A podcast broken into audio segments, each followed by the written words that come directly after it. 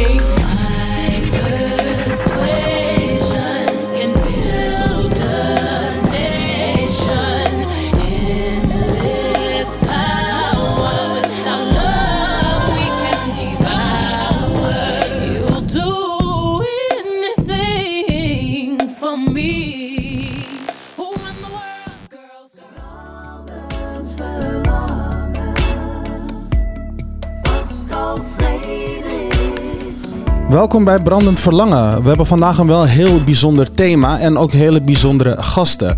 Alles staat vandaag in het teken van Orange the World, de internationale campagne tegen geweld tegen vrouwen. En ja, het is heel belangrijk, juist in deze tijd vandaag de dag, en dat zal vandaag tijdens de uitzending ook wel blijken. Help mee en laat zien dat ook jij de strijd tegen geweld tegen vrouwen steunt bij mij in de studio. Ik heb vier gasten en we gaan ze één voor één aan je voorstellen. Maar we beginnen met de eerste twee. En dat is, dames gaan voor, Monique Koosman van de Soar Optimist Club. En zij zit hier vanuit haar rol vanuit de projectcommissie Orange the World. Maar eigenlijk stiekem iets meer vanuit haar eigen persoon. En we hebben ook een heer in het gezelschap. Franco 18 van tafelronde 155, oftewel Almere. Franco, Goedenavond. goedenavond. Welkom bij Brandend Verlangen. Zo. Nou, dat was dan de intro, zoals we, zoals we dat zo mooi noemen. hè. De kop is eraf. Welkom hier eh, in de studio. We hebben vandaag een belangrijk thema te bespreken. Zeker. Dankjewel dat ik hier mag, eh, mag komen. Graag gedaan. Zal ik aan, eh, aan jou dan ook gelijk de eer geven om eh, te mogen starten met eh, waarom zitten we hier eigenlijk vandaag? Ehm, het is heel belangrijk. het is een wereldwijde campagne, Orange the World. Ehm, en ik zit hier ook namens de Soroptimist Club. Wij zijn een internationale eh, netwerkorganisatie van uitsluitend vrouwen, vakvrouwen. Ja, die hun expertise en, en netwerk inzetten om de positie eh, van vrouwen en meisjes wereldwijd te verbeteren. Niet alleen de positie, maar ook gewoon de rechten. Oh nee, ik Ja. dacht dat, je, dat, je, dat er nog wat kwam. Ehm, de positie, de rechten. En waarom is dat zo belangrijk vandaag, Monique? Nou, de cijfers zijn schrikbarend. Ehm, wereldwijd ehm, zijn 1 op de 3 vrouwen en meisjes slachtoffer van geweld. En dat varieert van huiselijk geweld tot genitale verminking, ehm, ja, cybergeweld, geestelijk geweld, zoveel vormen.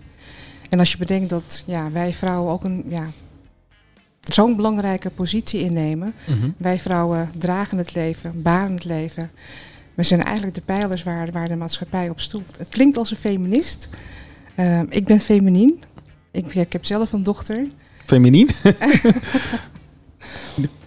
wat, eh, wat is de definitie van feminien in dit geval? Ehm, voor mij staat het. eh, ja.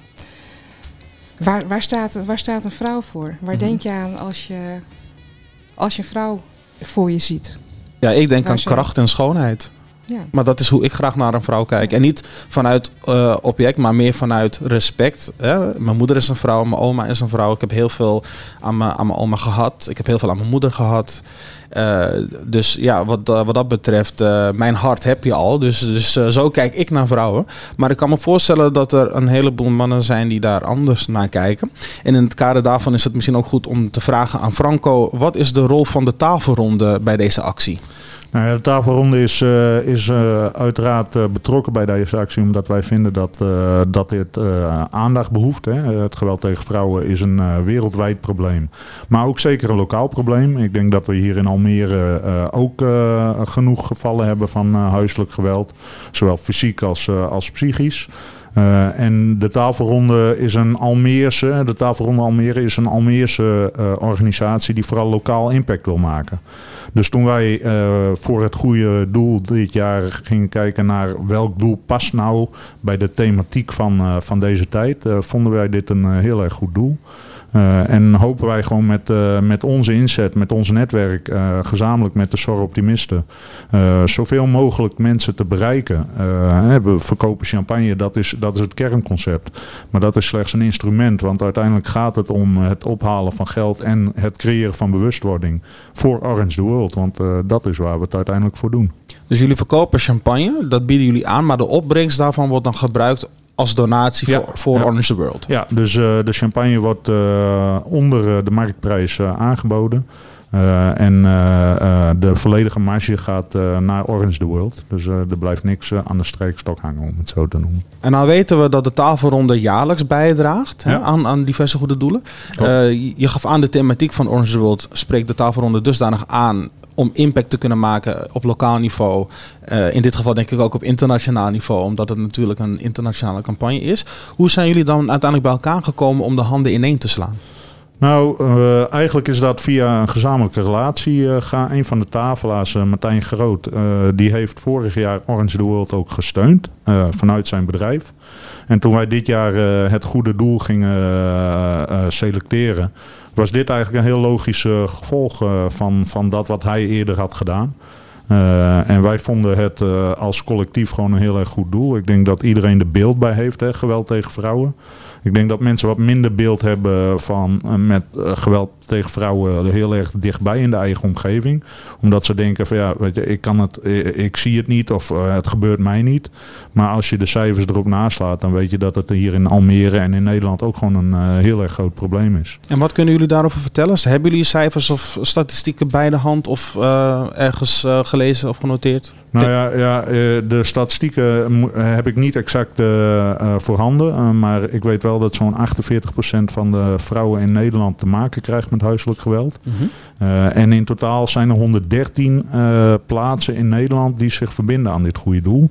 Dus het is eh, zeker ook eh, iets wat, eh, wat heel erg actueel is in, in verschillende plaatsen in Nederland.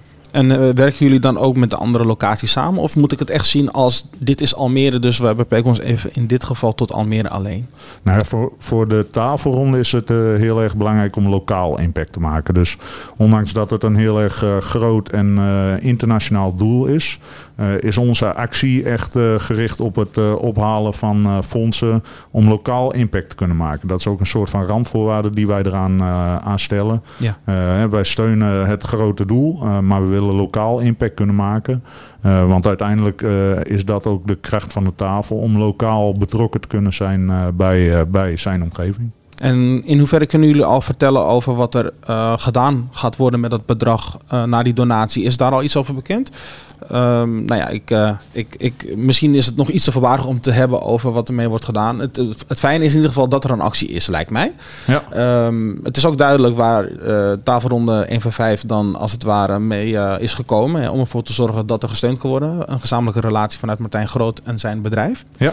Ehm, als we dan gaan kijken naar de commissie. Je bent hier eh, deels om, eh, omdat je het eh, project natuurlijk steunt. Maar je gaf net aan, ik ben ook hier, ook hier als persoon. Wat heb jij persoonlijk met dit thema? Ja, ik ben zelf helaas ook ervaringsdeskundige. Ehm, en mijn persoonlijke drijfveer is dat ik een stem wil zijn, zowel in raad en daad, namens mijn moeder en, en gewoon voor mijn dochter. Ik wil gewoon de cirkel doorbreken. Oké, Ja. in, dit, in dit geval refereer je naar een verleden waarin je eh, jammer genoeg te maken hebt gehad met Ja, een eh, situatie. ja als je slachtoffer bent geweest van, van geweld, dat gaat gepaard met schaamte. En schaamte verlamt. En door dit onderwerp bespreekbaar te maken, kun je eh, elkaar helpen, elkaar steunen, maar ook andere slachtoffers voorkomen. Ehm, ik heb een vriendin, ehm, nou, zij is helaas ook slachtoffer, maar omdat men zich schaamde, ehm, heeft, die, heeft die dader nog meer slachtoffers gemaakt.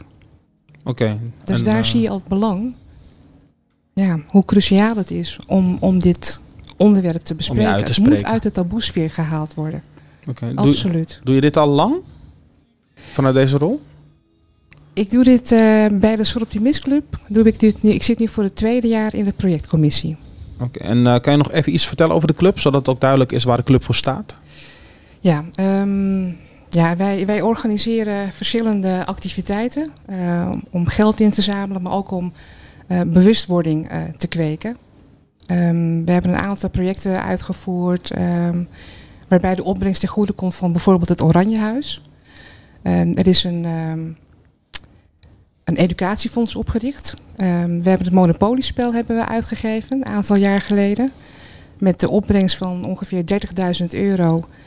Ehm, wat ten goede kwam van het Oranjehuis, waarbij nu eh, twee eh, dames ehm, een start kunnen maken met een nieuw leven. Dus eh, zij, wij bekostigen daar van de opleiding en alle studiemateriaal.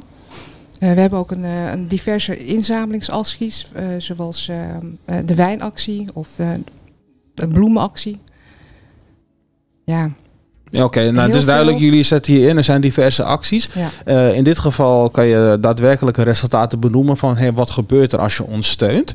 Ehm, eh, ik snap dat Orange the World een initiatief is dat wereldwijd loopt en waar ook in wereldwijd campagne voor wordt gemaakt. Maar ik ben toch benieuwd hoe we het tastbaar kunnen maken voor Almere, zodat ze weten, hey, waar gaat mijn donatie naartoe?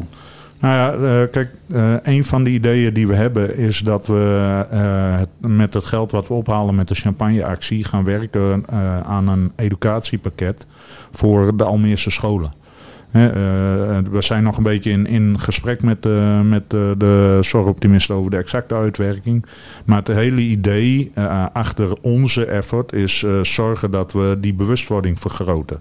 Dat, dat, eh, dat mensen in Almere meer bewustwording hebben over het feit dat er gewoon geweld tegen vrouwen eh, is. En als ik bijvoorbeeld kijk naar mijn eigen omgeving, ik, ik heb vier dochters. Nou, als 48% daarmee eh, van de vrouwen ermee te maken krijgt, statistisch gezien krijgen twee van mijn kinderen daarmee te maken. Dan komt het ineens heel dus dichtbij. dan komt het heel dichtbij. Dus ik denk dat het goed is dat met het geld wat we ophalen, dat we ook eh, eh, eh, heel erg concrete bewustwordingscampagnes organiseren hier in Almere. En het idee is nu dat we dat insteken op, op, eh, op activiteiten voor op school. Want hoe eerder je begint met bewustwording, hoe meer rendement je door de levensfase daarmee hebt. Ehm, Oké, nou dat het is ook een hele duidelijke persoonlijke motivatie, los van eh, wat je met de organisatie 155 doet. Ehm, jullie hebben ook twee ervaringsdeskundigen meegenomen. Die zometeen eh na de muziek hun verhalen gaan delen met ons. En eh, uiteraard bij het derde blok dan eh, horen we jullie weer. En dan gaan we kijken wat we nog verder kunnen doen om deze actie te steunen. Want we zijn vandaag bij een speciale editie van Brandend Verlangen. Normaal gesproken gaan we natuurlijk heel erg diep in op de persoonlijke drijfveren. Ik denk dat de drijfveren nu al voor zich spreken. En dat de verhalen van de ervaringsdeskundigen zometeen helemaal daarop aansluiten. Ehm, ik steun ook deze actie. Ik eh, vind ook dat, eh, dat we een podium moeten bieden aan deze campagne. Dus eh, dat gaan we doen. Ehm, aan de muziek heb je het misschien al een beetje gehoord. Vandaag staat helemaal in het teken van vrouwen. Ehm, ik heb mijn best gedaan om allemaal nummers te selecteren die te maken hebben met female empowerment. Ik ben ook een beetje feminien vandaag. maar ze zei die heel mannelijk. Maar eh, het, het eerste nummer waar we naar luisteren, nou het tweede nummer eigenlijk, want je hoorde net al Run the World, is eh, een nummer van Dolly Parton. Ik weet niet of je hem kent, Just Because I'm a Woman. Ik vond het wel heel erg aansluiten bij vandaag. Geniet van de muziek. We zijn zometeen terug met de verhalen van Monique en Ellen. Tot zometeen.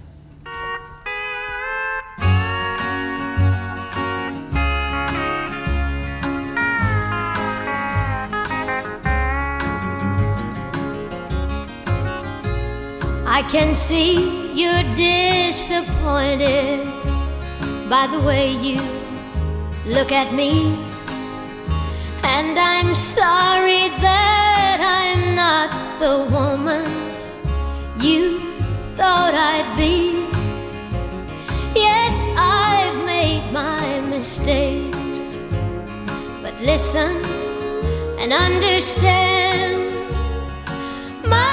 mistakes are no worse than yours just because I'm a woman.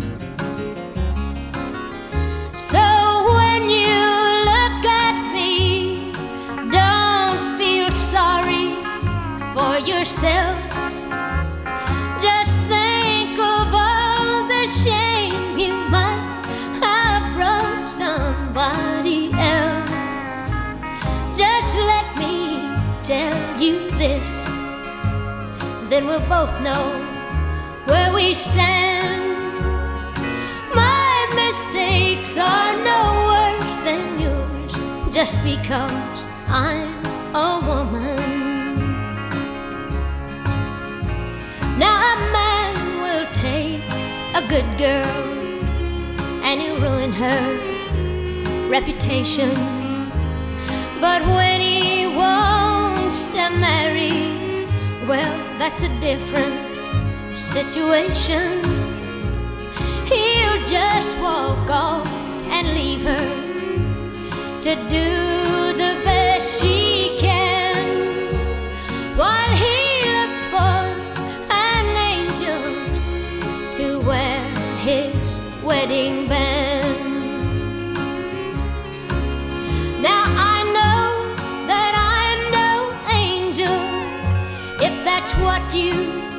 thought you'd found.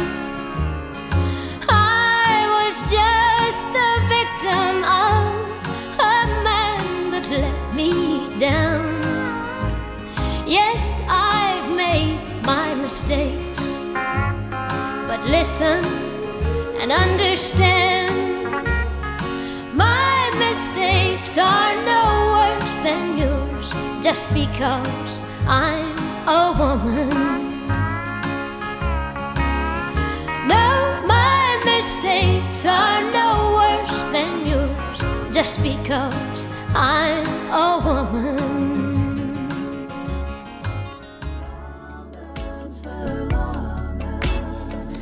Dolly Parton, man, wat kippenvel kreeg ik bij dit nummer. En Monique zit tegenover mij ja te knikken. Jij voelde hem ook, hè? Ja, ik voelde hem.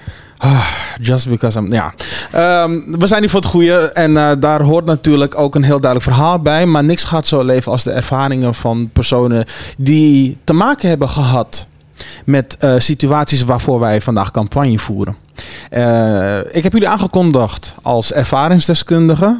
Tegenover mij zit Monique Grant en Ellen van Hekken. Goedenavond, dames. Goedenavond. En wel.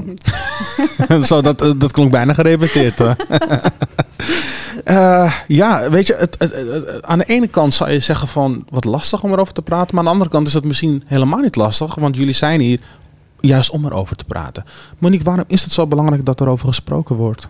Nou, mijn naamgenoot eh, Monique zei net al dat het eh, heel belangrijk is om het taboe te doorbreken. En eh, ik spreek al langere tijd over ehm, met name een stukje empowerment. Wat komt als je hier goed doorheen komt. Maar eigenlijk heb ik nog maar heel weinig ingezoomd op dat stukje ervoor. De pijn, het verdriet, eh, de, ja, de moeite die het kost om dit eh, ja, te doorstaan, om dit te overleven. En eh, ik vond dat wel heel goed. Ik voelde mij vereerd dat ik mijn verhaal of een stukje van mijn verhaal mocht delen. In de hoop dat mensen die zich herkennen daar ook kracht uithalen en eh, zich verbinden aan dit doel. En in hoeverre kan je vertellen over wat je hebt meegemaakt? Ja, ehm, mijn verhaal met eh, huiselijk geweld begint eigenlijk eh, vanaf mijn geboorte. Ik ben opgegroeid in een eh, heel instabiel gezin. Eh, mijn vader die een, ja, een psychische stoornis had en meerdere middelen misbruikte, drank, ehm, eh, drugs. Die heeft eh, mijn moeder eigenlijk voordat ik geboren was eh, geestelijk en lichamelijk mishandeld. En dat nam hele extreme vormen aan. Eh, een van mijn jongste herinneringen, ik was, ik, ik moet een jaar of drie geweest zijn, is een herinnering waarbij ik mijn vader met een mes op mijn moeders keel heb gezien. Als driejarig? Ja, ja, ja, ja. Dat is een van mijn jongste herinneringen. Nou, dat is eigenlijk wel heel heftig en heel indrukwekkend dat je zo jong bent en je dit toch nog herinnert. Eh, nou, dat tekent je. Dat tekent je. En ehm, bij mij heeft eh, de jaren die ik bij mijn ouders heb gewoond. Ik ben daarna eh, op mijn vierde ben ik opgevoed door mijn oma.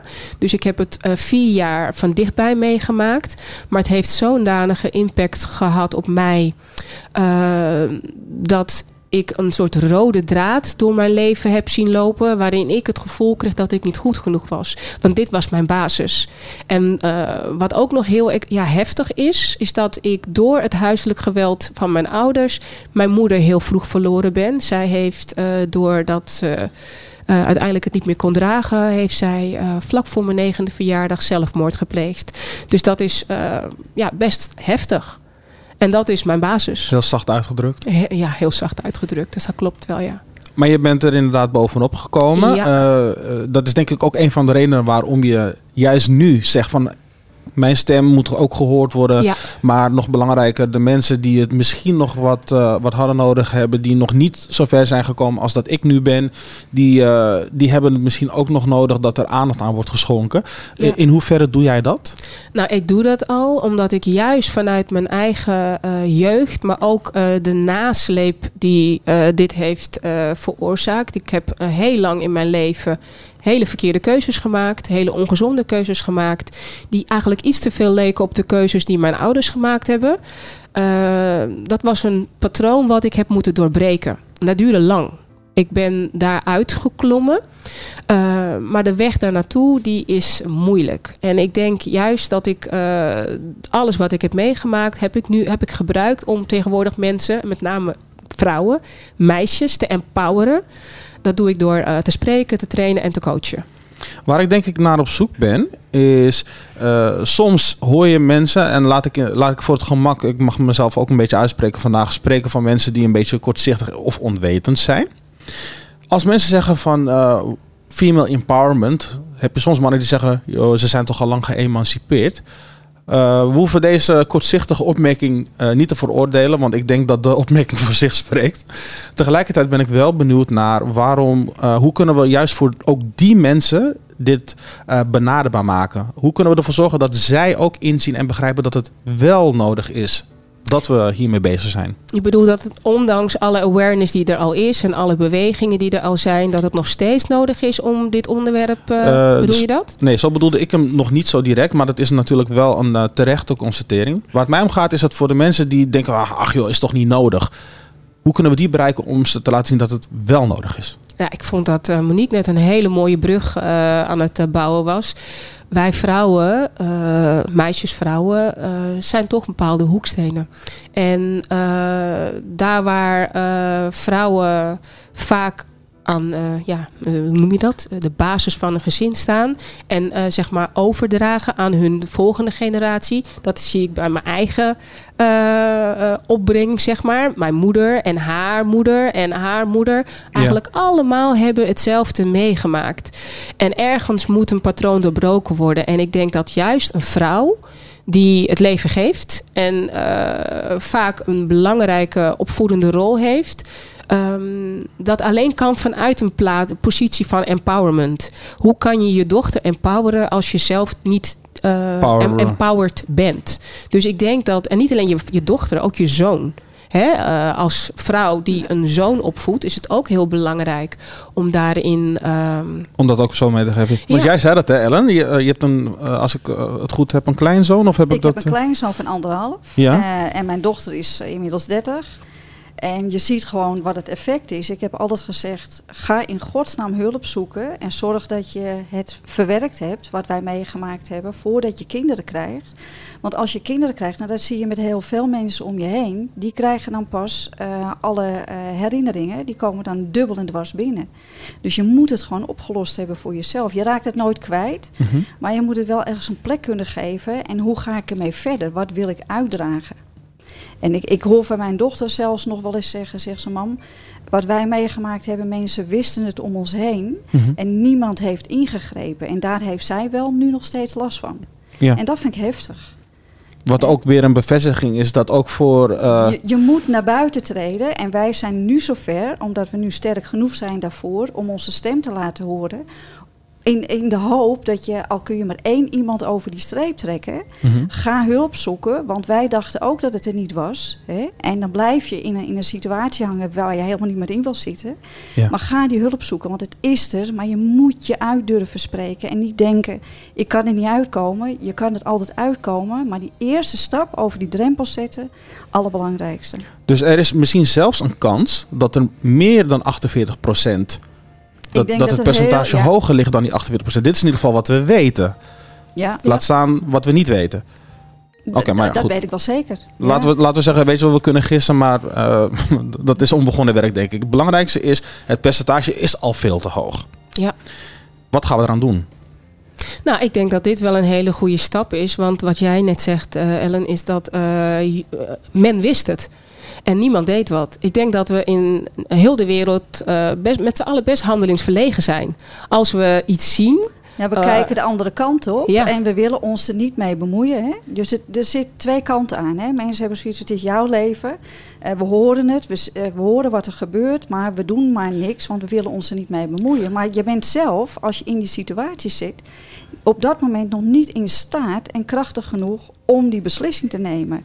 Dus je, je hoopt eigenlijk dat iemand je eruit trekt, Mhm. maar iedereen kijkt de andere kant op. Maar het is heel moeilijk, want zelfs mensen die wel zouden willen helpen, weten vaak niet eens wat ze zouden ze het moeten, doen. Ja. En zelfs wanneer je dapper genoeg bent om te helpen, is het ook nog eens moeilijk om ehm, iemand te helpen die zelf nog niet doorheeft dat, dat je hulp nodig ja, heeft. want ook dat is eh, Ja. een stukje, daar is een stukje awareness nodig. Dat je soms als buitenstaander dingen ziet, eh, stappen wilt nemen, maar eh, tegen een dichte deur aanloopt, omdat de persoon die in de situatie zit er Ja. nog niet klaar Nee. voor is. Dat, Dat is het mentale waar je het over hebt. Dat is het mentale En dat is ook Ja. waar jij als ervaringsdeskundige, ehm je hebt Ik, ik te heb maken te maken gehad. met geestelijk geweld. Hè? Dus je wordt als persoon steeds kleiner gemaakt. Dat heb je in het begin helemaal niet door. Eh, je komt op een punt dat je denkt van... het lijkt wel of ik gek word. Ik, ik heb toch dit gezegd, ik heb toch dat gezegd. Maar iemand maakt je steeds kleiner. En op een gegeven moment ben je gewoon compleet jezelf kwijt. Mhm. En dan moet je je staande houden. En voor de buitenwereld het maar laten zien, dat gaat die top. Maar ja, mijn dochter wist als de gordijnen dicht waren, dan was het eh, bal in de tent. Hè? Die wist, er was alweer wat gebeurd. Dus er gebeurt zoveel. Dus die heeft eigenlijk een beetje de weg doorlopen die Monique net omschreef. Van, Ja, eh, van ja, ja. kleins af aan continu in een milieu zitten van... Ja, en Geweld. Ik, ik, kijk, ze, had een vader en een moeder, alleen ik was beide. Mhm. haar vader deed eigenlijk eh, weinig. Ehm, hè, dat, dat is een heel ander verhaal dan nog da- daarnaast. Moeten we het ook een keer over hebben misschien. Ja, en ehm, dus, dus ik heb voor haar moeten knokken. En uiteindelijk ga je ook voor je kind weg. Dat je denkt, als ik nu niet wegga, dan maakt hij niet alleen mij kapot, maar hij maakt haar ook kapot. Dus met andere woorden, als de pijn te groot is, dan komt als het ware de doorbraak. Ja, maar ik moet eerlijk zeggen, wij hadden huwelijksproblemen, heel veel huwelijksproblemen, hè, op allerlei gronden. Eh, daar kregen wij gelukkig hulp bij. Eh, ik ben daarmee verder gegaan, alleen, want hij wilde dat op een gegeven moment niet meer. En ik heb toen een boek gelezen en dat heet Als hij maar gelukkig is. En dat boek, eh, ik heb de eerste bladzijde gelezen, toen moest ik spontaan huilen. En toen heb ik de, de, de hulpverlenster gebeld. Ik zeg, nu snap ik pas waar ik in gezeten heb. En toen ging ik het begrijpen. En toen heeft ze mij nog jaren gecoacht en getraind. Voordat ik weg kon gaan. Hè? Want Ja. je moet eerst de energie terughalen. eh, iemand volledig links laten liggen. En dan ben je nog in een huwelijk. Hè? Mhm. En die kracht krijgen om, om op dat punt te komen om weg te kunnen gaan. En dat is gebeurd. En we zijn met een tasje met kleding weggegaan. We hadden niks meer. Ik heb alles achtergelaten. En met niks weer een heel bestaan opgebouwd. Nou ja, dat is sowieso al. eh, eh, ja, goed. Ik vind Dus het te zeggen hè? applaus, is al- is een beetje stom. Maar Nee, maar dat, het kan. ik herken het wel. Ja, dat, eh, dat je die stap hebt genomen. Oké, nou jullie zijn de ervaringsdeskundigen. Heel mooi om te horen dat jullie uiteindelijk er bovenop zijn gekomen. Maar de mensen, of de dames in dit geval, die nog niet zo ver zijn, wat zouden jullie tegen hun kunnen zeggen om ervoor te zorgen dat ze misschien weer een stapje verder kunnen komen in hun eigen proces? zoek hulp. Zoek hulp, ga praten. Al is het je huisarts. Het zijn allemaal mensen die eh, een beroepsgeheim hebben. Zoek hulp. En als je niet de juiste hulpverlener in één keer vindt, want ik heb er wel vijf, zes gehad, Mhm. ga verder zoeken. Totdat je diegene vindt die jouw verhaal snapt. Mag ik daarop inhaken? Ja. Hoe komt dat, dat je nog niet de juiste gevonden had? Omdat je ook hele slechte hulpverleners hebt. Dat, dat, dat, dat is Wat typeert zo. een goede hulpverlener? Eh, ja, In het kader van dit probleem dan, hè? die erkent wat jij meegemaakt heeft, eh, hebt en ehm, jou in dat hele proces begeleidt. Ik heb de gekste adviezen gehad. Hè. Ja, ga maar blowen, dan eh, voel je je wat ontspannender. Dan eh, heb je er misschien dus zo erg in. Volgens Ik mij heb- draag je dan bijna het probleem, maar oké. Ja, ik Ja. had ook zoiets. Ik denk, nou, dit kan toch niet de weg zijn. Ik denk, dan gaan we het dus maar maskeren. Met, met drugs of, of met drank of iets dergelijks. En Dat is het eerste wat je leert in de psychologie, dat je juist dat niet moet gaan doen. Nee, maar maar die adviezen heb ik wel gehad. Oké, nou ik sta, ik sta niet vaak met mijn mond vol tanden, maar... eh, Daarom zeg ik het ook. ja, oké. Je, je hebt- je krijgt de gekste dingen hoor. Oké, nou eh, laten we dan maar gauw verder gaan. Laten we, laten we ons dan even richten op jullie ervaringen, want ik denk dat ervaringen voor zich spreken. Ehm, als laatste ben ik eigenlijk een beetje benieuwd naar, oké, hoe kunnen we iets doorbreken als je nog niet eens weet dat je een probleem hebt? Ja, jij zei het net al, als je in je hoofd hebt zitten, joh, dit is toch normaal, dit is toch normaal. Eh, jij had het ook over dat de weg daarnaartoe om uiteindelijk weg te gaan heel moeilijk is. Dus kennelijk is er iets waar we nog geen eh, vat op kunnen krijgen. Nou, dat heeft denk ik te maken met eh, ja, eh, een bepaalde pathologie die van generatie op generatie wordt overgedragen. Als dat is waarin je bent opgegroeid, dan is dat toch wat je kent en dat is toch jouw normaal. Dus je moet het verschil kennen. Ja, en ik denk dat. eh, Franco zei het net heel mooi. Dat als je heel jong begint. Dat eh, de bewustwording een stuk eh, makkelijker is dan wanneer iemand er al in zit. Hè, als kinderen eh, op scholen al voorlichting krijgen en al weten dat het niet normaal is. Hè, ik gebruik aanhalingstekens. Ehm, kan je dingen makkelijker doorbreken. En dan gaan kinderen eerder praten en dan kan er eerder hulp gevonden worden. Stel dat de moeder in het gezin nog niet klaar is, maar dat het kind wel al weet: hé, hey, wacht even, wat hier gebeurt, dit is niet oké. En via die route zou er ook bijvoorbeeld eh, hulp gevonden kunnen worden. Dus ik denk dat je ook eh, heel vroeg moet beginnen met eh, awareness. Awareness. We hebben het gehad over de opvoeding. We hebben het gehad over het verschil leren kennen. Als jij in een gezin zit waarin je denkt dat het normaal is en je ziet dus, hé, hey, maar dit is helemaal niet normaal, dan is het dus iets wat je moet doen. Je kan hulp zoeken.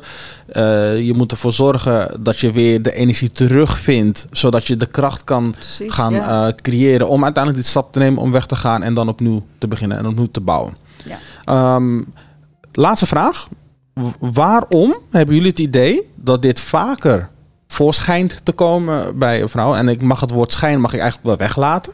Dan bij mannen. Hoe komt dat naar jullie idee? Los van de basis die jullie net hebben omschreven. Want de basis, die, die snap ik. Maar die basis zou nog kunnen inhouden dat dit ook bij, bij mannen zou kunnen gebeuren. Maar toch hoor je daar heel weinig over. Hebben jullie het idee dat er misschien nog een andere reden aan ten grondslag ligt? Nou ja, wat jij zegt. Ik, ik, ik heb laatst nog een man gesproken. waar ik mee in de auto zat en een spontaan gesprek mee had. eh, en die mij dus het verhaal vertelde dat hij ook dus in een eh, gewelddadig huwelijk eh, had gezeten. En daar heel zomaar tegen mij over begon. En ik denk dat mannen nog veel meer schaamte hebben trouwens. Ja. Omdat mannen gezien worden als sterk, mannelijk. Hè, je laat je toch niet door een vrouw mishandelen. Ik denk dat, dat dat nog veel meer onbesproken is. Hè, Ja, dan geef ik eigenlijk geen antwoord op je vraag. Maar ik nou ja, merk eigenlijk dus, wel. Ja, ik, geef wel, ik merk dus wel dat de mannen nu steeds meer gaan praten. Oké, nou laten we dan, eh, want we zijn hier voor Orange the World. Laten we het er dan maar even op houden. Ja. Dat, ehm, nou, laten we de mannelijke kant even weglaten. Is gewoon even makkelijker. Ja, we erkennen Ja. dat die er is. Maar als jou, eh, volgens mij was je vraag. ehm, Ik wil gewoon weten van waarom komt het altijd voor bij vrouwen en eh, wat kunnen we doen om daarvan af te komen? Nou, het is heel lastig om een eh, sociologisch antwoord hierop te geven. Maar ik denk dat een stukje sociologie er wel mee te maken heeft. Want dat is iets, niet iets van vandaag. Hè, dat is iets van. Ja, Oké, zal ik een schepje? Want ik ben aan. Laten we een schepje op het. eh, hè? We gaan, eh, we gaan, want nu gaat het brandende verlangen naar boven komen. Ehm, er zijn culturen. Hè? Wij zitten in de westerse cultuur. In de westerse cultuur is het normaal dat, dat we de vrouw naast de man zetten. Of de man naast de vrouw. Hè? Want het kan beide kanten op. Maar er zijn ook culturen. In Azië, Midden-Oosten. Waarin de vrouw duidelijk.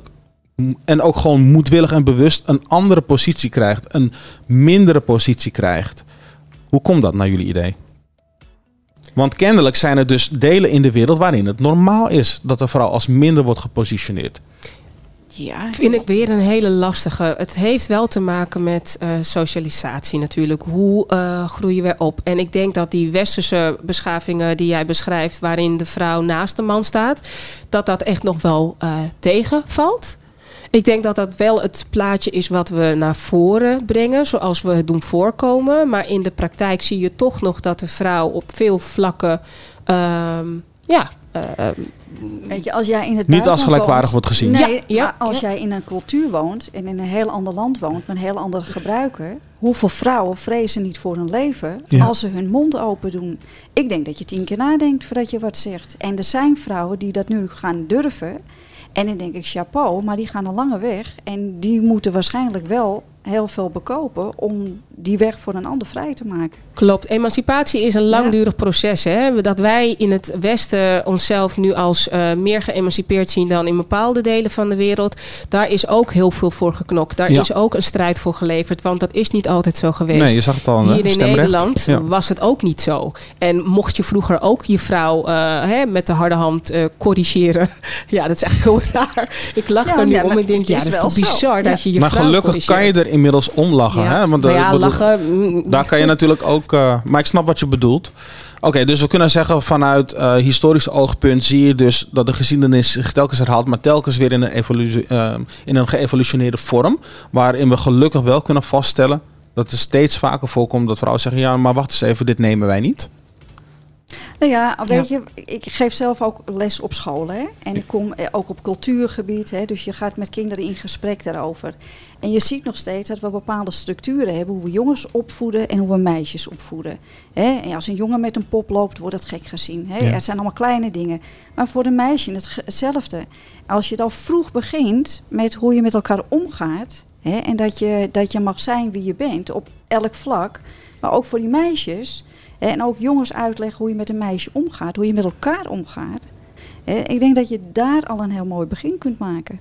Begin Nou. zo vroeg jong en jong zo jong mogelijk. Mag ik jullie beiden bedanken voor jullie openhartigheid en jullie gedaan. bijdrage. Ik hoop dat dit ook heeft bijgedragen aan eh, waar we hier vandaag voor zijn. En eh, succes met, eh, met de campagne. En we gaan lekker door met eerbetoon aan de vrouw. Gewoon omdat ik vind dat het moet en omdat het kan. We hebben net geluisterd naar Just Because I'm a Woman van Dolly Parton. Maar we hebben ook een andere zanger, Billy Joe. En die heeft zo'n mooi liedje gemaakt. She's Always a Woman. Dat is je favoriet, Ellen? Nou, blijf dan lekker luisteren. Zometeen gaan we weer verder in gesprek. En dan komen Franco en Monique komen dan weer aangeschoven. En dan gaan we het nog lekker hebben over die actie. En eh, ja, ik denk dat de toon gezet is vandaag. Maar eh, daarover straks meer. Ga nog niet weg, want je wil natuurlijk weten... wat gaat er gebeuren met jouw bijdrage? Wat gaat er gebeuren als jij Orange the World gaat steunen? En wat kunnen we met z'n allen doen om de wereld samen weer een stukje beter en mooier te maken? Tot zometeen. Was mooi. Moeten een vervolg doen? Eigenlijk een vervolg. Ja, She can kill with a smile, she can wound with her eyes. And she can ruin your faith with her casual lies. And she only reveals what she wants you to see. She hides like a child, but she's always a woman to me. Can lead you to love, she can take you or leave you. She can ask for the truth, but she'll never believe. And she'll take what you give her as long as it's free. Yeah, she steals like a thief, but she's always a woman to me. Oh, she takes care of herself. She can wait if she wants. She's ahead of her time. Oh, and she never gives out. And she never gives in. She just changes her mind. And she'll promise you more than the Garden of Eden. Then she'll carelessly cut you and laugh while you're bleeding. But she'll bring out the best and the worst you can be. Blame it all on yourself, cause she's always a woman to me.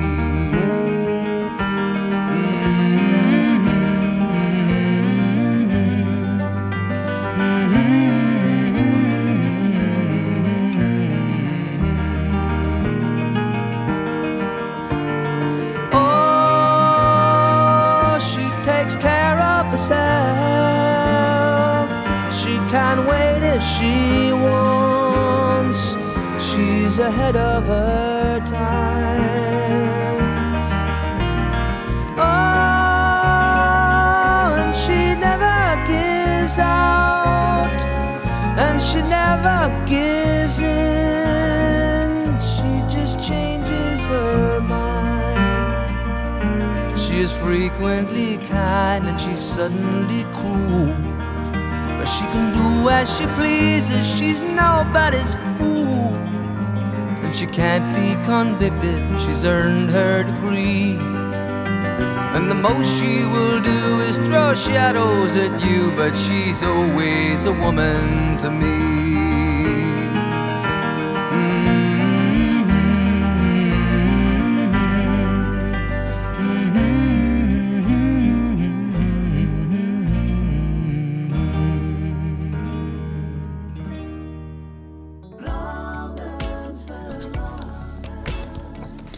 Yes, Billy Joel met She's Always a Woman. Man, mag ik even zeggen wat een bijzondere uitzending ik dit vind? Want eh, ik heb er nogal wat gemaakt de afgelopen 2,5 jaar. Maar ik kan me weinig eh, edities herinneren die, eh, ja, die zoveel... ja, ik heb er niet eens woorden voor. En dat is knap in mijn geval. Laten we erop houden dat, dat ik hem heel erg voel. En ik ben blij dat we, dat we hier aan gaan schenken. Ehm, ja, we hadden net een, ehm, een vuurtje hier. En dat vuurtje dat eh, liep zo goed. Dat eh, de, je hoorde net eh, Monique Grant. Maar we hadden natuurlijk ook Monique Koosman in het eerste blok. En die was echt aan het. die was zichzelf bijna aan het verkreukelen. Van. Oh, ik wil nu meedoen in het gesprek. En ik denk van. Nou, weet je wat.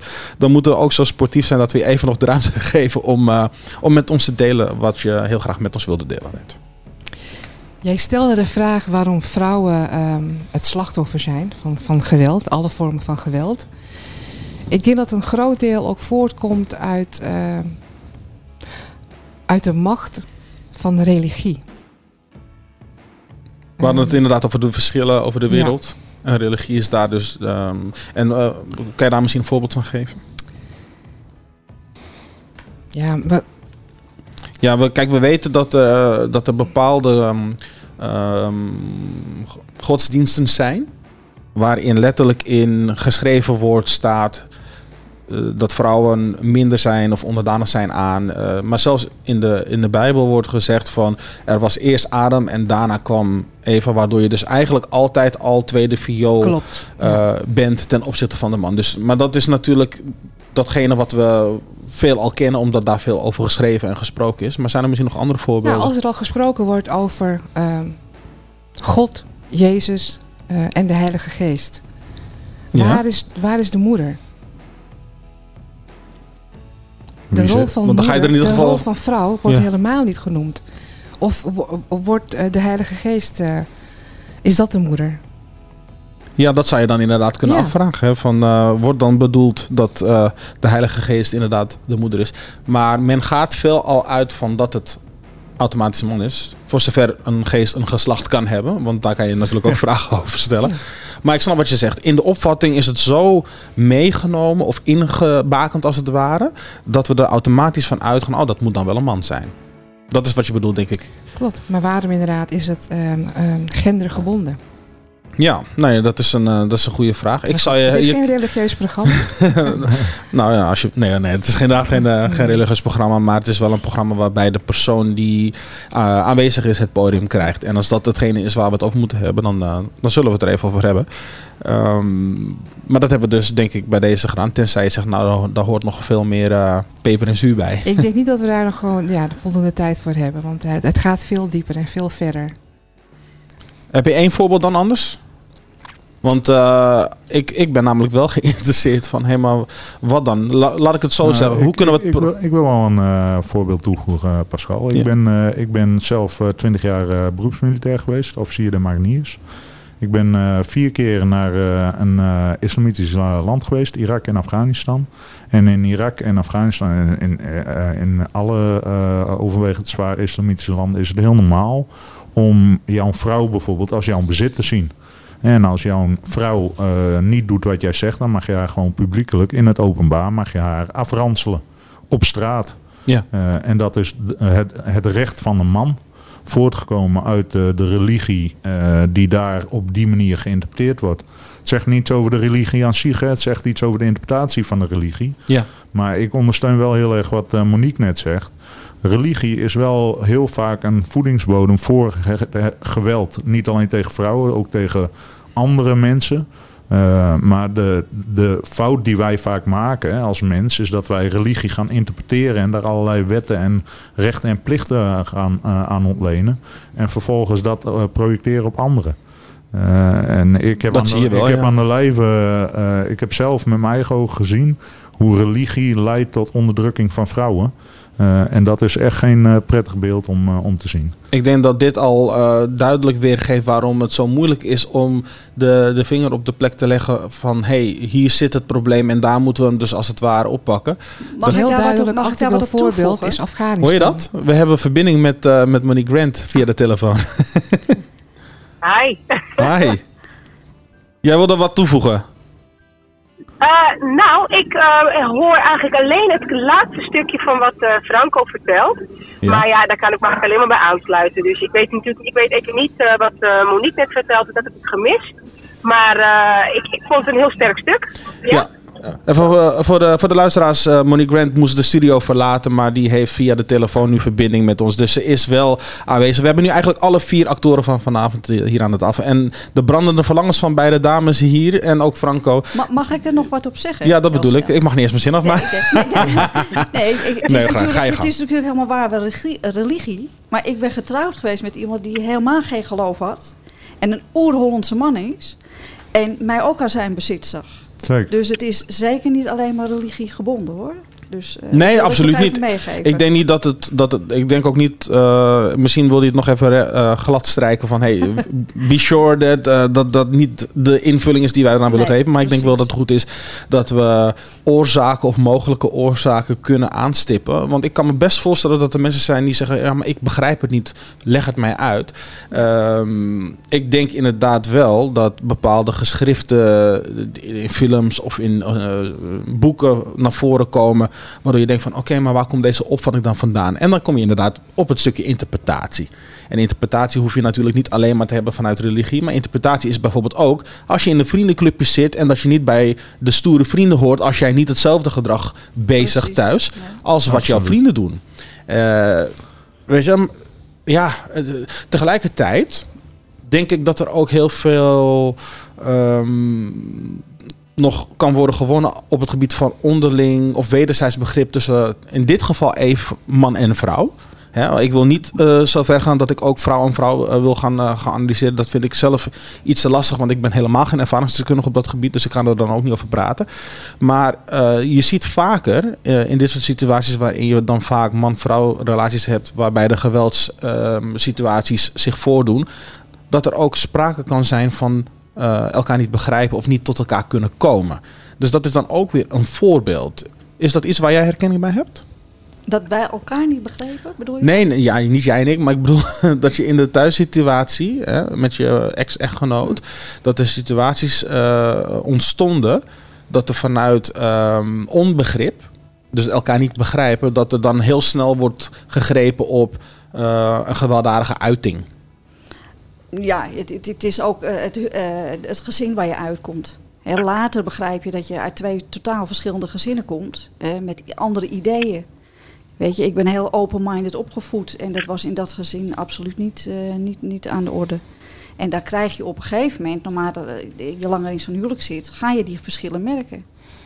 En die worden steeds meer zichtbaar als je je heel langzaam uit dat huwelijk wil gaan trekken, zeg maar.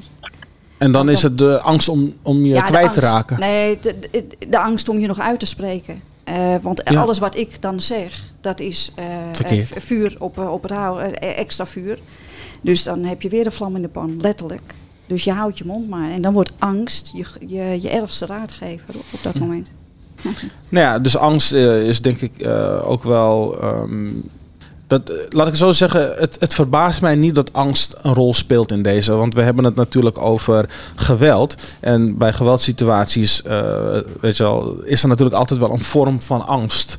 Eh, dat kan eh, zijn vanuit, in dit geval, de dader die bang is om je kwijt te raken. Die dus op die manier eh, macht wil uitoefenen. Maar ook angst vanuit slachtoffer, omdat je denkt van... hé, hey, kom ik hier nog wel uit? Zit ik opgesloten? Ga dit, is dit mijn leven waarvoor ik getekend heb? Een, een, een vriendin van mij... Ja? Sorry. Ja, ik, eh, ik zoek. Het is lastig om, eh, om aan te haken als ik jullie niet zie. Dus eh, ik wil straks nog even toevoegen. Maak je verhaal af, wil ik nog even iets toevoegen. Nou, neem je woord maar. Je bent er nu toch. Ja, oké, nou, dank je. Nou, ehm, eh, ik, ik, ik sluit me aan bij het stukje over religie. Ik sluit me ook aan bij het stukje over totaal niet religie, religiegebonden. Maar laten we ook niet onderschatten welke rol psychopathologie speelt als het gaat om eh, geweld. Ja. Eh, en met psychopathologie, voor de mensen die het begrip niet kennen, bedoel ik ehm, iemand die bijvoorbeeld een eh, narcistische persoonlijkheid heeft. Of iemand die een bipolaire stoornis heeft, zoals in het geval van mijn vader. Of iemand die een ander etiketten, noemen we het even, opgeplakt heeft. En daardoor ehm, meer moeite heeft met eh, gedrag wat eh, ja, wenselijk of sociaal wenselijk is. Dus ik denk dat het ook belangrijk is om daar, hè, met, eh, met, ja, in de psychiatrie, gebeurt het ook ontzettend veel dat er eh, sprake is van geweld. Of dat nou is naar vrouwen toe, of naar kinderen, of in het algemeen. Dus ik denk dat dat ook heel belangrijk is om ook eh, in die eh, hoek te kijken, om daar ook het taboe te doorbreken. Even los van de psychiatrie. ehm, kijk, mannen zijn, zijn jongens worden niet zodanig opgevoed van praat over je gevoelens. Ja. Niet, niet iedereen, zo, ja, voornamelijk jongens en mannen, kunnen niet uitdrukken in woorden wat er door ze heen gaat. Ehm, qua gevoel, qua gedachten. Mannen, jongens zijn actiegericht, resultaatgericht. Het zijn doeners, het zijn geen praters. Dus het zou ook een hele mooie eh, rol zijn voor moeders eh, om daar meer aandacht aan te besteden. Ik denk dat het een, uiteindelijk een samenkomst moet zijn. Ja. Want ik denk niet dat het een beter is dan het andere. Maar als je weet dat je een doener bent en je hebt naast je iemand die meer een denker is, dan ben je niet per se beter omdat je doet. En de ander is niet beter omdat hij per se denkt. Maar dat je uiteindelijk samen moet kijken hoe kunnen we elkaar versterken of hoe kunnen we tot elkaar komen. Dus in die zin ehm, denk ik wel dat het een, ehm, een belangrijke invulling is die, eh, die, die, eh, die hier nu ook benoemt. Want anders blijf je het probleem in stand houden. En dat is ook waar we op insteken. Hè? Want uiteindelijk, eh, Orange the World is natuurlijk eh, eh, opgericht om de bewustwording te vergroten. En dat is eh, eigenlijk wat jij zegt. van Ja, het een is niet beter dan het ander. Alleen door bewust te zijn van het ander, eh, kan het een misschien ook wel groeien. Juist. Dus, eh, en ik denk dat dat ook zo mooi is aan, aan Orange the World. Eh, dat, eh, het, het geeft een podium aan iets wat voorheen eigenlijk een soort van taboe was. Ja. En wat we dus niet wisten, niet wouden bespreken. En door het een podium te geven, wordt het een bespreekbaar thema. En dat in de kern is al een verbetering ten opzichte van wat het was. En ik denk dat het ook gezond is om ehm, periodes en fases van verlichting te kennen. Hè? Dat is ook natuurlijk iets wat je in de geschiedenis ziet. De renaissance, hè? de grote eh, hergeboorte, CQ, verlichting. Maar ook eh, voorlichting. Zeker. Dus waar komt het bijvoorbeeld vandaan? Want waar we het nog niet over hebben gehad, is bijvoorbeeld, je hebt ook mannen met vrouwelijke energie en vrouwen met mannelijke energie. Of eh, sommigen zeggen dat je bijvoorbeeld eh, eh, als man meer feministische trekjes hebt dan, dan masculaire trekjes kan hebben als man. En dat geldt natuurlijk ook voor vrouwen die misschien wat meer masculaire energie kunnen hebben ten opzichte van feministische energie. Begrijp je nog wat ik bedoel of niet? Ja, zeker, zeker. Wat ik bedoel te zeggen is, soms heb je eh, eh, mannen die bijvoorbeeld heel erg zachtaardig zijn. Die dus daardoor, wat jij net zei, van hé, hey, mannen moeten stoer zijn. Dus als je ineens een zachtaardige man bent, word je gezien als een, eh, wat zullen we zeggen, watje of... nou, in ieder geval, je begrijpt wat, je begrijpt wat ik bedoel.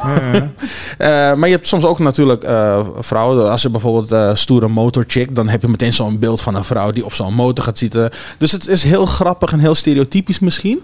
Maar er is een reden waarom we die gedachten erop nahouden.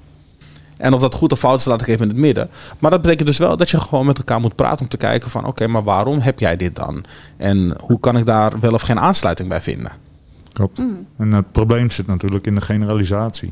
ja. Ja, want eh, of je nou een man met vrouwelijke trekjes bent of een vrouw met mannelijke trekjes, ja, je kunt ook anders redeneren. Je kunt ook zeggen, ja, ieder mens is gewoon uniek.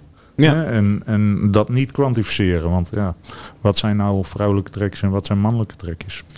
Ja, dat is inderdaad ook weer zo'n Ja. interpretatie. Hè? Van, eh, jij zei het net, Ellen. eh, als, een, als, een, als een jongetje bijvoorbeeld een, een Barbiepop krijgt en iemand zegt van nee, daar mag jij niet meer spelen, dat hoort niet bij jou. Dan, krijg je, dan is eigenlijk al de daad verricht van hé, hey, jongens spelen niet met Barbiepoppen. Precies, ja. Nou ja, dat, eh, Laat het gewoon gebeuren. Ja, ja. Iedereen is al goed, perfect zoals hij of zij is. Ja, nou ja, dat, eh, dat kan je er ook wel even eh, in meenemen. Kijk, natuurlijk zijn dit soort uitgesproken acties wel nodig. Want anders hebben we het er nooit over. Nee. Ja, eh, als we alles een beetje gaan eh, bagatelliseren, dan ja, maar iedereen is toch. je ziet het ook bijvoorbeeld met de campagne Black Lives Matter. Dan zijn er mensen die zeggen All Lives Matter.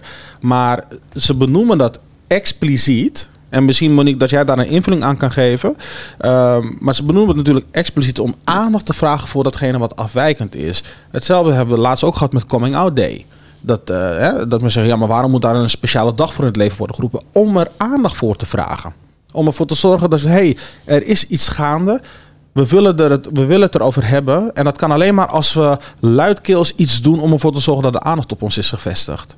En weet je, dat oranje licht is denk ik ook heel belangrijk in de campagne waar we het vandaag over hebben. Ja. Origineel was het Black Lives Matter 2. Maar het woordje toe hebben ze achterwege gelaten. Mhm. Vandaar het tegengeluid All Lives Matter. Maar de statistieken ehm, logen er niet om. Ja, ik denk dat Monique een wissel krijgt. Ja, Nee, Nee. ik ben aan het parkeren, sorry jongens. nee. Ja, Parkeer hem even. in ieder geval met de Black Lives, ehm, die waren veelvuldig juist het slachtoffer. Die werden expres uitgepikt. Exact. Vandaar die beweging Black Lives Matter 2. Met de nadruk op toe. Is dat ook een beetje afgeleid van die andere campagne, de Me Too campagne? Want op een gegeven moment kreeg je toch, eh, hoe zeg je dat, verbijzonderingen van verschillende groeperingen die ook gehoord wilden worden. Met nadruk op ook. Nou, dat heeft een hele andere aanleiding. Is een heel andere, ja, andere planeet, zou ik bijna willen zeggen. Oké. Zeg het maar. ja, als je A zegt, word je ook bezig. Ik stap echt uit mijn comfortzone. Hè. Ik, eh, echt de, de zenuwen gieren door mijn keel. Nog steeds? Ja, nog steeds. Normaal zijn ze na een uur wel aan me gewend hoor, Franco. Ik weet het niet hoor. Maar uh, nou ja, anders uh, moet, ik, moet ik iets vaker naar je lachen misschien. hey uh, Ellen, je hebt het eerder gehad over um, mentale... Um, um, wat is de juiste frasering ervoor? Je hebt in ieder geval op mentaal uh, niveau geweld gekend. Ja. Um, zijn er mensen die, uh, die begrijpen waar je het over hebt als je dat zo zegt? En zo ja, wat, wat moet er gebeuren om ervoor te zorgen dat mensen bewuster zijn van dat ze mogelijk op mentaal niveau um, misbruik aan het maken zijn van een ander? Jeetje, ik denk dat het heel lang duurt voordat je daar erg in hebt. Hè? Het is een soort systeem. Het gaat stukje bij stukje, brokkelt er iets af. Dat, het is een systeem. Ik ben met een narcistische man getrouwd geweest. Dat wist ik toen niet. Dat begrijp je pas als je weg bent. Um, ja, ik vind het heel lastig om daar antwoord op te geven. Wanneer kom je daar nou achter? Ik kan me voorstellen dat een paar luisteraars denken, maar waar herken ik een narcist aan? Ja, dat zou ook inderdaad de een vraag zijn die ik zou is, stellen. is alleen gefocust op zichzelf. En die heeft geen uh, empathie. Uh, die, die, die snapt dat stuk niet. En ik begreep later pas dat hij dat natuurlijk ook vanuit zijn jeugd meegekregen heeft. En dat is belangrijk. Dat hij zo moest zijn, bedoel je? Of nee, omdat dat hij dat zo is heeft? geworden. Oké. Okay. He, dus je, je, je, dat snap het je pas. overkomt je. Het Aha. overkomt je en later snap je pas, oh, zijn verleden heeft daar ook mee te maken. En omdat hij daar mogelijk zelf geen probleem uh, in ondervond, had hij zoiets van waarom zou ik daar wat aan moeten doen? Precies. Jij pas je maar aan naar mij. Het probleem lag bij mij. Exact. Uh, uh, Monique Grant. Ja, ik ben er nog. Ik heb jou net ook iets horen zeggen over narcisme. Uh, past de omschrijving die wij hier geven aan het, aan het beeld? Um, of heb je het niet meegekregen? Ja, ik heb het wel een beetje meegekregen. Er is niet één klassieke nee. narcist. Hè? Een narcist is niet iets wat je klassiek kan typeren. Men spreekt vaak ook niet van de narcist, maar wel van mensen met narcistische trekken. Ja. En uh, eigenlijk een heleboel uh, dingen die we met elkaar besproken hebben, zoals uh, ja, iemand elimineren, iemand een kle kleineren, iemand het gevoel geven minder waardig te zijn. Dat zijn bepaalde narcistische trekken die een ja, cultuur of een milieu waarin vrouwen mishandeld worden wel kunnen versterken en vergroten. Ja, en, en daarin werd ik dan ook nog bedreigd uh, lichamelijk. Ik ben nooit geslagen, maar de dreiging was er altijd. En hij wist ook precies tot welke grens die kon gaan. He, op een gegeven moment als je in een echtscheiding zit en dreig-appjes uh, ja. uh, krijgt... die gingen altijd net zo ver genoeg dat een politie daar niks mee kon. Dus hij wist heel goed tot hoe ver die kon Maar je gaan. zit wel met het gevoel van angst ja, in je maag. Ja, ja. ja, ja, natuurlijk. De dreiging is er. En die is er ook naar je kind op een gegeven moment. Maar het, het ging altijd precies tot een bepaald niveau. Nou, en dan, ben je, dan weet je heel goed waar je mee bezig bent. Hoor. Dat is heel gevaarlijk. Dat is heel denk- gevaarlijk, ja. Eén ding wat ik ook nog wil, eh, wil benadrukken is dat eh, de buitenwereld vaak zoiets heeft van, maar dan ga je toch weg. Of zover laat je het toch niet komen. Wat men vaak ook niet weet is hoe dit erin sluipt. Geen enkele situatie van huiselijk geweld begint meteen met, eh, of laten we zeggen, weinig situaties beginnen meteen met uh, klappen of meteen met enorm ernstige vorm van psychische mishandeling. Het sluipt er vaak in. Ja. ja. En vaak voor, pak, wanneer je gevangen zit, dan is het al te laat. En dan heeft het al, zonder dat je het Precies, door hebt gehad, ja. Zit je erin. Ineens ben je gevangen. Degene die dit doen, of dat nou bewust is of onbewust, die, ja, dat is een heel, heel proces waarin je wordt ja, ja, meegetrokken, meegesleurd. Het is een heel ehm, ja, ingewikkeld proces. Ja. En als men dat niet doorheeft, ja, dan zit je erin. En dit kan de beste overkomen. Dat is inderdaad goed om te melden, dat het dus de beste kan overkomen. Het is vaak dat je denkt, hè, ik had dat nooit geraden, ik had dat nooit gedacht.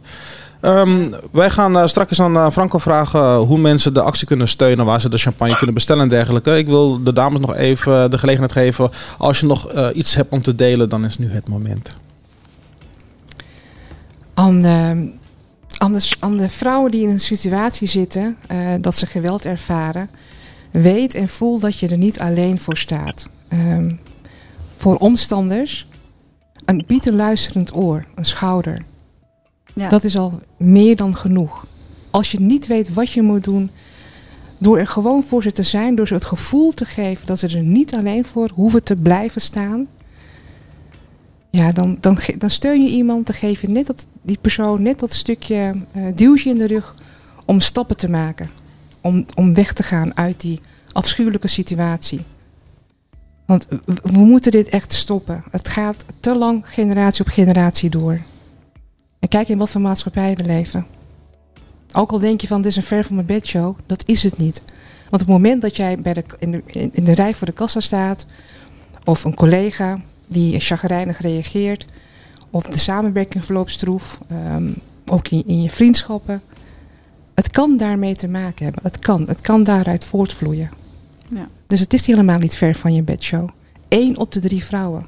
Het zit dichterbij dan je denkt. En dat is wat schaamte doet. Schaamte verlamt. Hoef ik niks meer aan toe te voegen. Monique Grant? Ehm, als ik heel even een kriebels uit mijn keel kan weghoesten, dan wil ik graag iets toevoegen. Sorry hoor, ik heb even een kriebeltje. Ehm, en nu zit ik heel erg te onderdrukken. Dat is helemaal niet natuurlijk. En dan ga je heel raar praten. Nee, dat moet je niet doen. We hebben het vandaag juist over speak up. Zo is het. Nou, ehm, ik hoorde Ellen net eh, vertellen dat eh, de reden waarom zij ehm, eh, haar situatie doorbroken heeft, dat was haar kind. Nou, dat is natuurlijk een hele mooie reden. Nu zijn er ook mensen, vrouwen, zonder kinderen. En ik wil eigenlijk iedereen, iedereen die in deze situatie verkeert, een hart onder de riem steken dat in deze context your life matters too. Dus dat het ook met name gaat om je eigen leven. Maar stel nou dat je wel een moeder bent en het lukt je niet om de kracht te vinden voor jezelf.